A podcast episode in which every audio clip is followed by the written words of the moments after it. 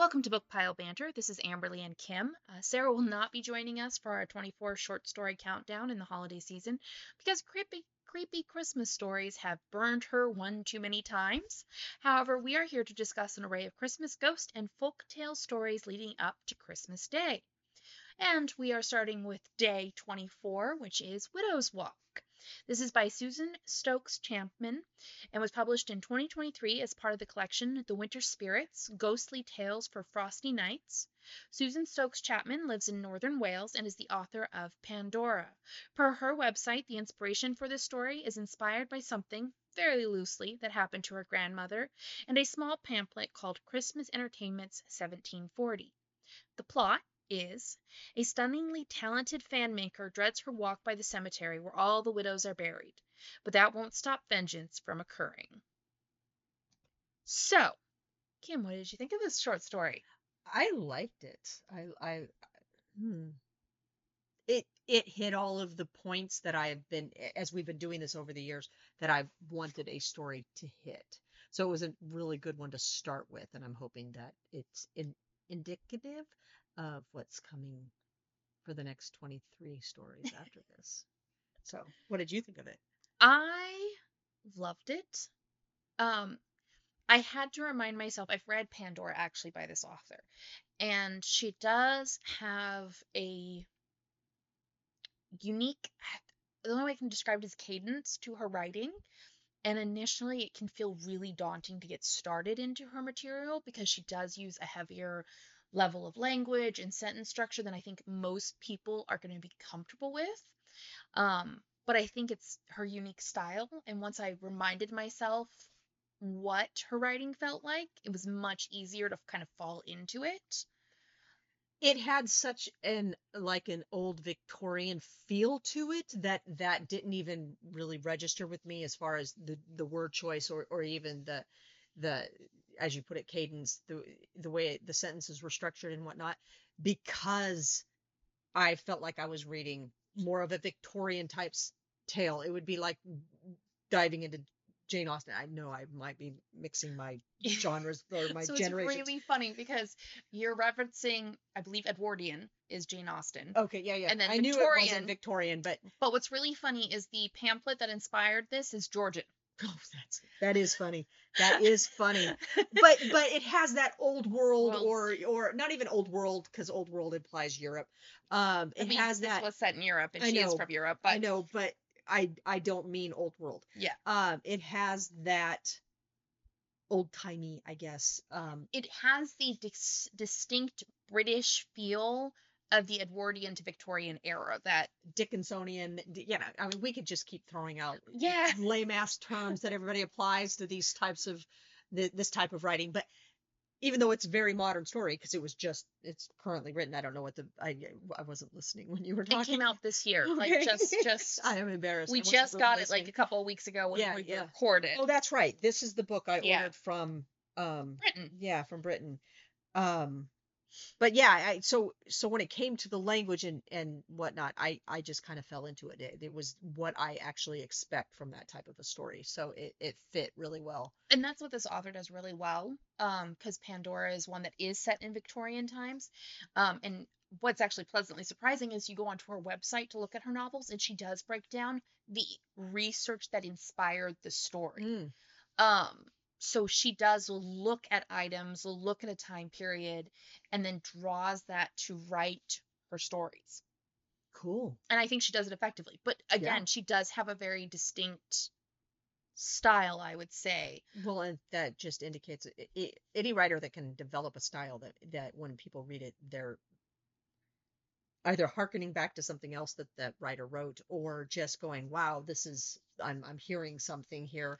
Uh, that's a talented writer. It's, Yeah. it's not easy to do.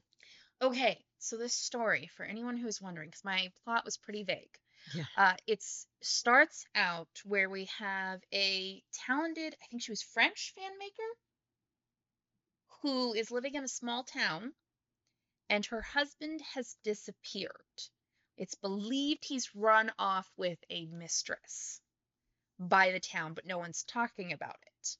And it's Christmas time, and she has been commissioned to make a very special fan out of bone, Well, ivory. ivory, which is, is bone. Oh, my but- brain, my brain went in circles on that because I'm like, ivory is bone, but we're playing with bone here. Yeah. We'll get into that in a bit. Um, are, are we? How are we going to discuss this and just just mean, throw out Kind what of like happens in the at this point, if you're curious and like you haven't read it yet, I get suggest your hands on it. yeah, then, read it because it's well worth the read. I, I Yeah. would highly recommend it. So if you get can read it, um, But because we're we gonna spoil do. it. Yeah, we're we are gonna spoil it. We are gonna talk about it. So like consider that. Um and if you want to know like if you grab these two books that we're going to be discussing and you want to like know when we're going to what we're talking about next is we are posting on TikTok each day what story it's going to be and then the episodes are coming out later in the evening for the next technically 25 days because we are going to do stories for Christmas Day. Day. Yeah. But you've been warned. We are going to spoil. Okay. So So, so I, she needed ivory. yes. Ivory was expensive. But she's making the fan. And, and I'm like, mm, uh oh, what does that mean? Because it very distinctly says ivory is very expensive. Expensive. Um, and hard to obtain. Not even just expensive, but hard to obtain. Um, To the And- point where the person who's commissioning it, he comes in and asks for a fan for his wife, and she panics and thinks, "Oh no, I'm not going to have enough materials yeah. to make two The, the second fan, yeah, Yeah. She comes, he comes back a- after he's already commissioned the fan she's working on. Um, I can't remember what the initial question was because I and my brain went off on on the the bone concept. There was no question. I Was was, explaining things, Oh, and then okay, you sorry. interrupted me. and then I interrupted. um, I'm good at that. You are. So she's making this fan out of ivory, out of bone, um, for the rich lord's daughter because they're having a special party for her. And her husband, who had commit convinced her to move from France to sorry, this location, um, is a dance teacher. Dun dun dun. And while all of this is going on, she keeps walking past the cemetery, and a specific portion of the cemetery has been dedicated to female widows who have lost their husbands in mysterious circumstances, and then something happened to them. Which, like, it was perfect because that's almost like the first thing you learn, really. And you just, you know, this is about vengeance. Like this is mm-hmm. completely and utterly about mm-hmm. vengeance. It's just what is Who- the vengeance Who's for who? on who? yeah, Yeah. Whom? Who's Whom? venging on whom?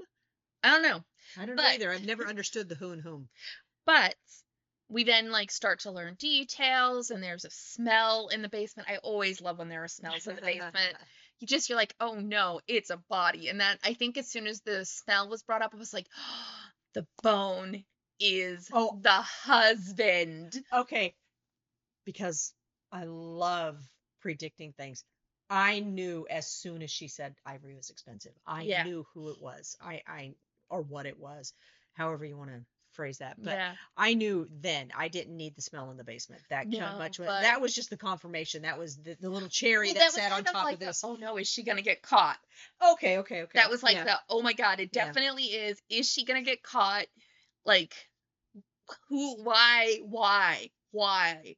And then the Lord makes the mention about how his daughter misses her dance teacher. And I went, oh shit. And I loved that about this, is there really were those moments where I was like, oh shit, Yep. things yep. are about to go down. yep. Well, and and I love it's for me at that point. It was when, okay, we have this series of widows whose husbands died under mysterious circumstances. Obviously, these widows murdered their husbands. Yeah. every one of them. Now they never they never give a number, which Yeah. I which I like better because the number would have been nice.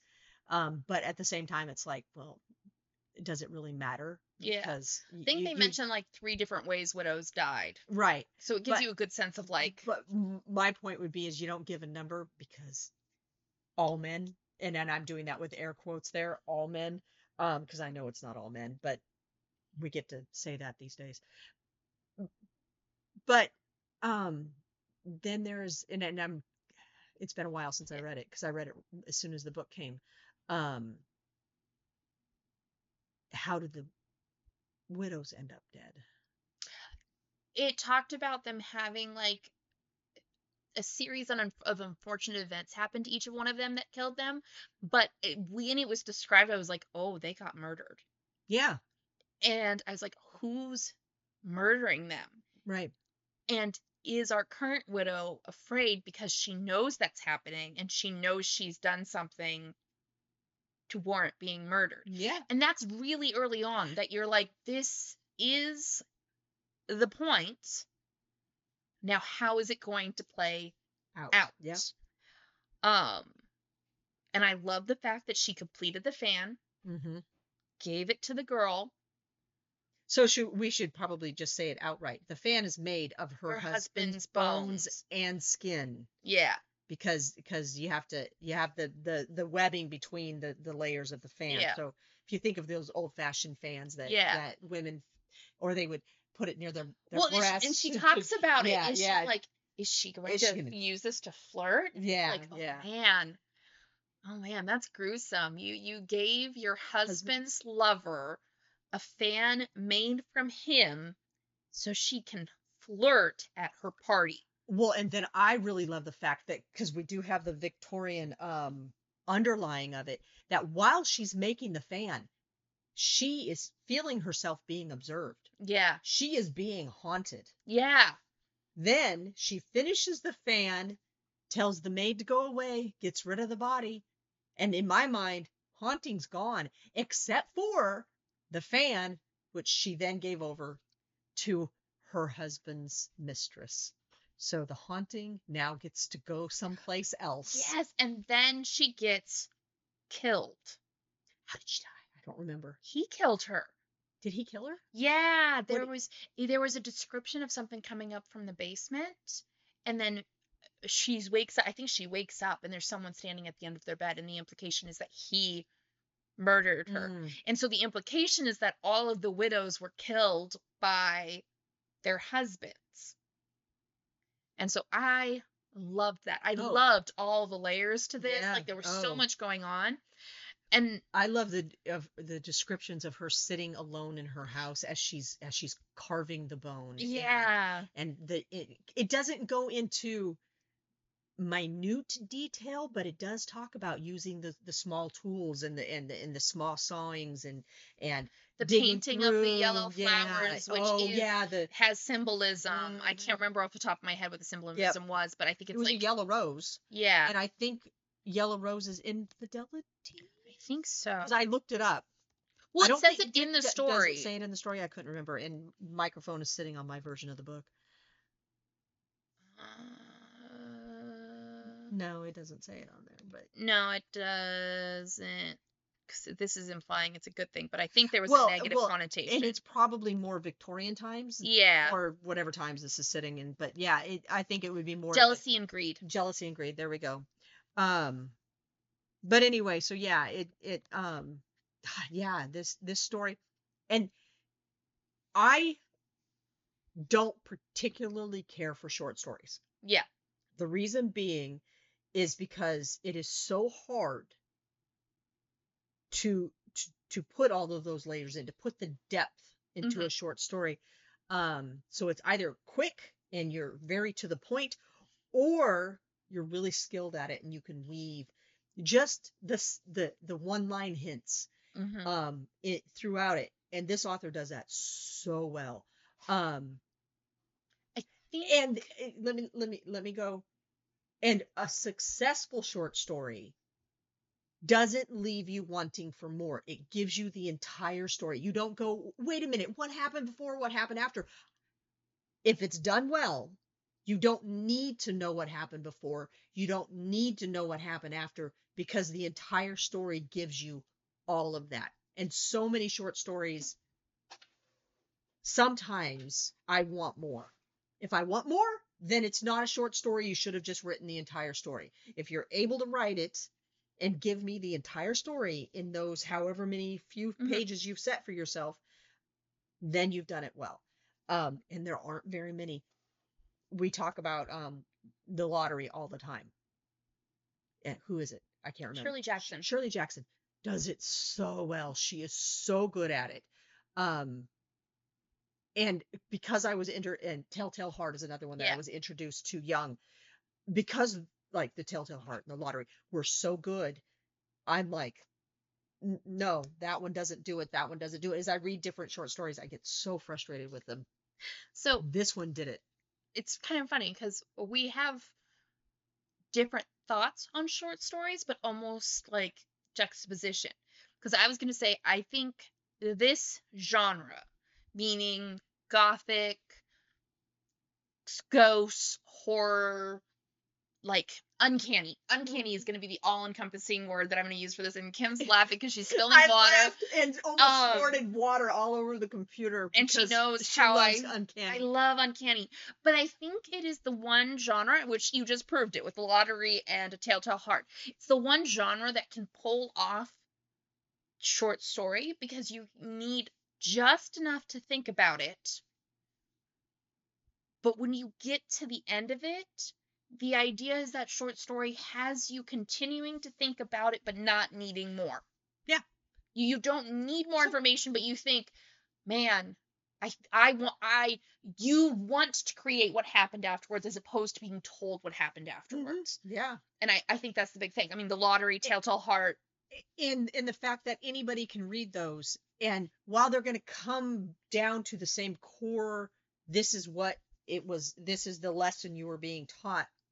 As you said you're going to then create your own how does this follow on? Yeah, um and everyone's going to go a different direction. If you're Mhm. more of a fatalist you might you might go with well the end of society. Or if you're more of an optimist you're going to go with well they learned from their lesson and things have changed.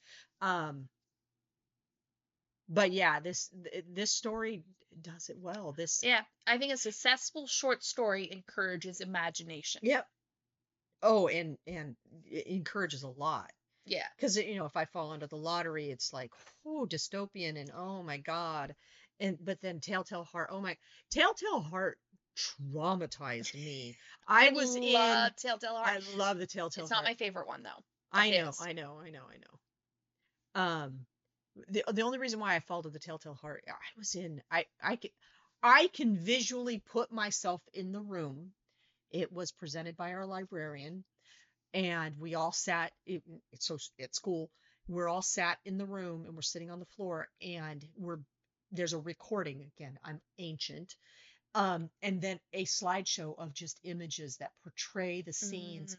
it had such a profound impact on me that it threw me into gothic horror for quite some time and i kept reading these horror stories and and oh, i'm such a scaredy cat when it comes to that type of stuff and i it, it was it was hard for me but i loved it.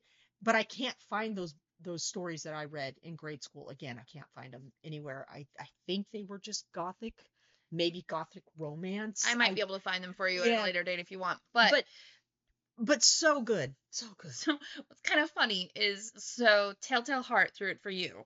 Mhm. And so when I got to about to have been what 10 11 because it happened in japan if i Japan, remember yep. correctly um and you were like read edgar allan poe and you'd given me a book with a collection of short stories and i think it included a telltale heart and i think you said read a telltale heart and i read it and like i enjoyed it but then i came across the cask of and i'm going to say it wrong armatildo armad it's a weird italian word but it's the one where the guy convinces his friend to go down into like the underground basement where the wine is held and then he bricks him in and that one. That one left an impression with me. That's when i was hooked on edgar allan poe. We then went to go see the plays which so was so let's let's let's talk about the play a little bit because it's it's kind of funny because uh, when, when you're with the military you get um it's we we call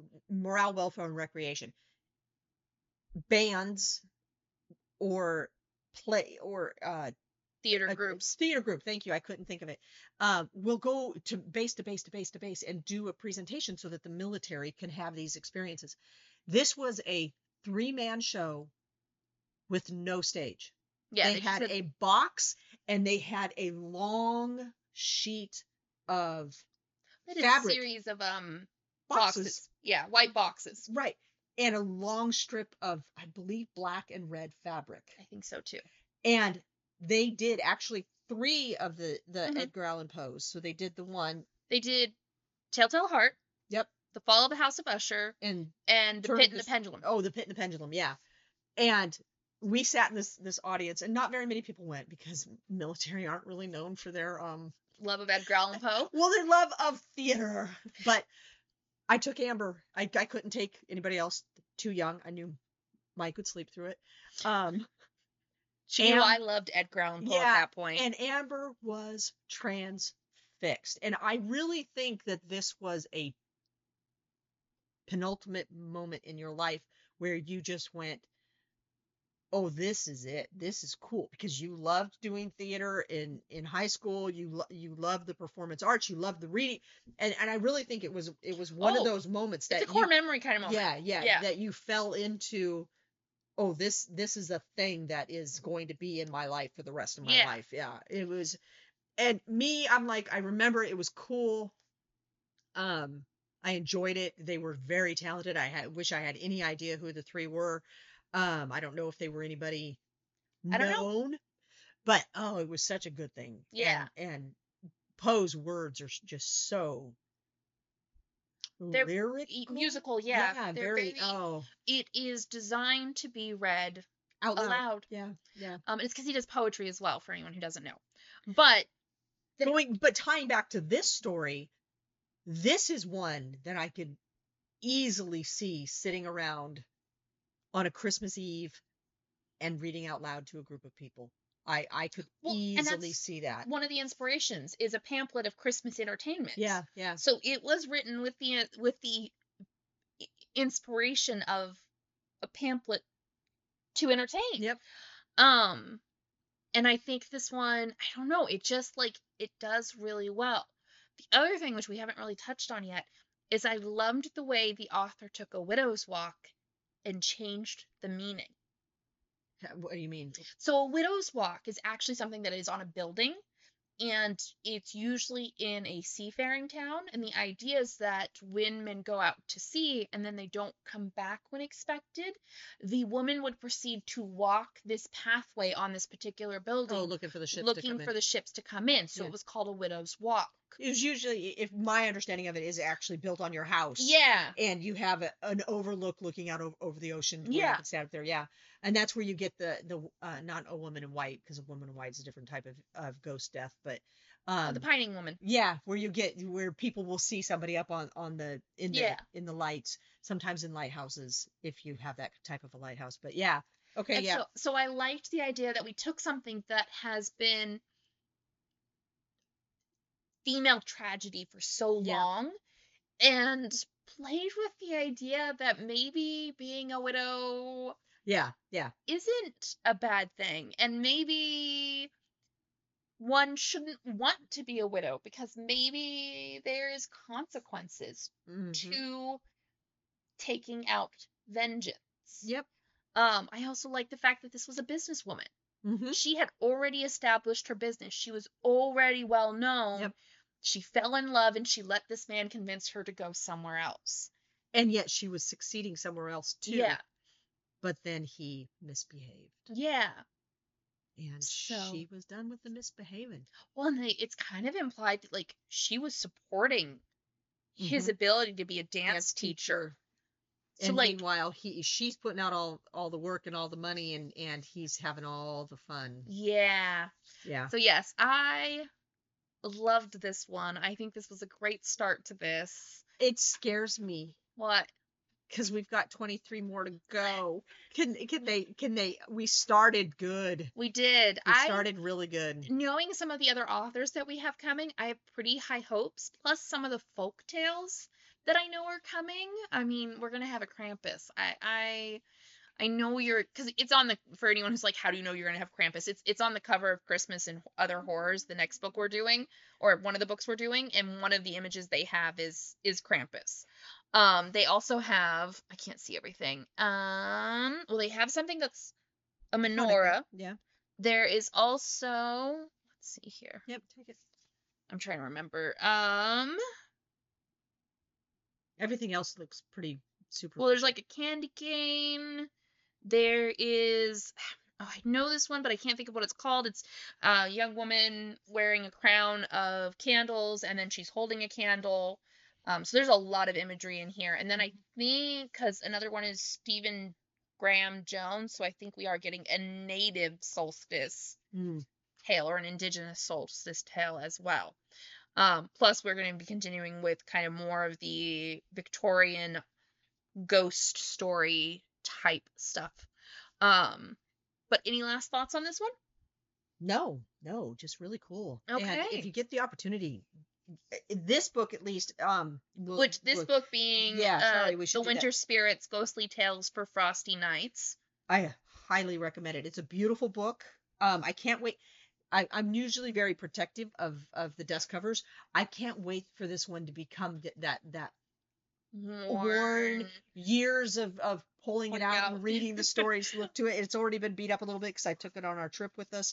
Um, This, thi- well, that's I guess the question. Will you be bringing this story back out next year to satisfy oh, I'm the sure. Christmas I'm itch sure. again? Yeah, yeah, I'm Yeah. sure. We'll see. We're only one in, and I've Yeah. only I But I this story, this one that we This one, read, yes, you yes, envision rereading again. In fact, I just sat here and went, "Oh, I need to pull Krampus out from last year." But yeah, um, and read that. But yes, this one I envision seeing again. Partially because it is quick stories, and I Yeah. it doesn't. It isn't something that's going to take up my entire season. Like an hour. Yeah, I yeah. would say at most. Maybe for a slower reader, two hours. Yeah. like they're not. Yeah, they're quick stories. Yeah, I I think if you're not used to the language of this author, it might give you a small hesitation starting in. But I say give yourself a page, page and a half, and you'll fall into it. You do have to order it from overseas. It came from. Uh, I think there are some copies in Amazon now. Are there? Oh, okay. Uh, let me see here. Um, mine came from from overseas, so it But took we got a little while, special, it- yeah. and it hadn't been published yet. We had to wait for it to actually. That's this one. Yeah. Yes. Yes.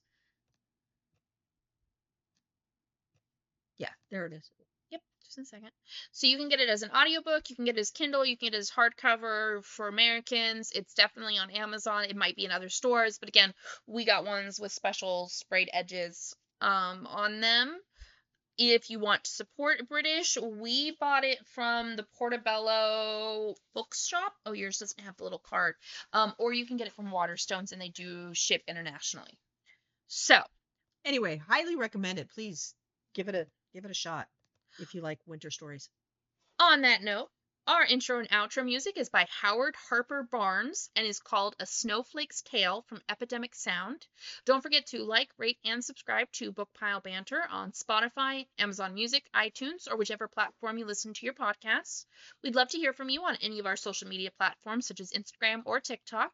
You can find us at book underscore pile underscore banter. And don't forget, we'll be back tomorrow with the next short story.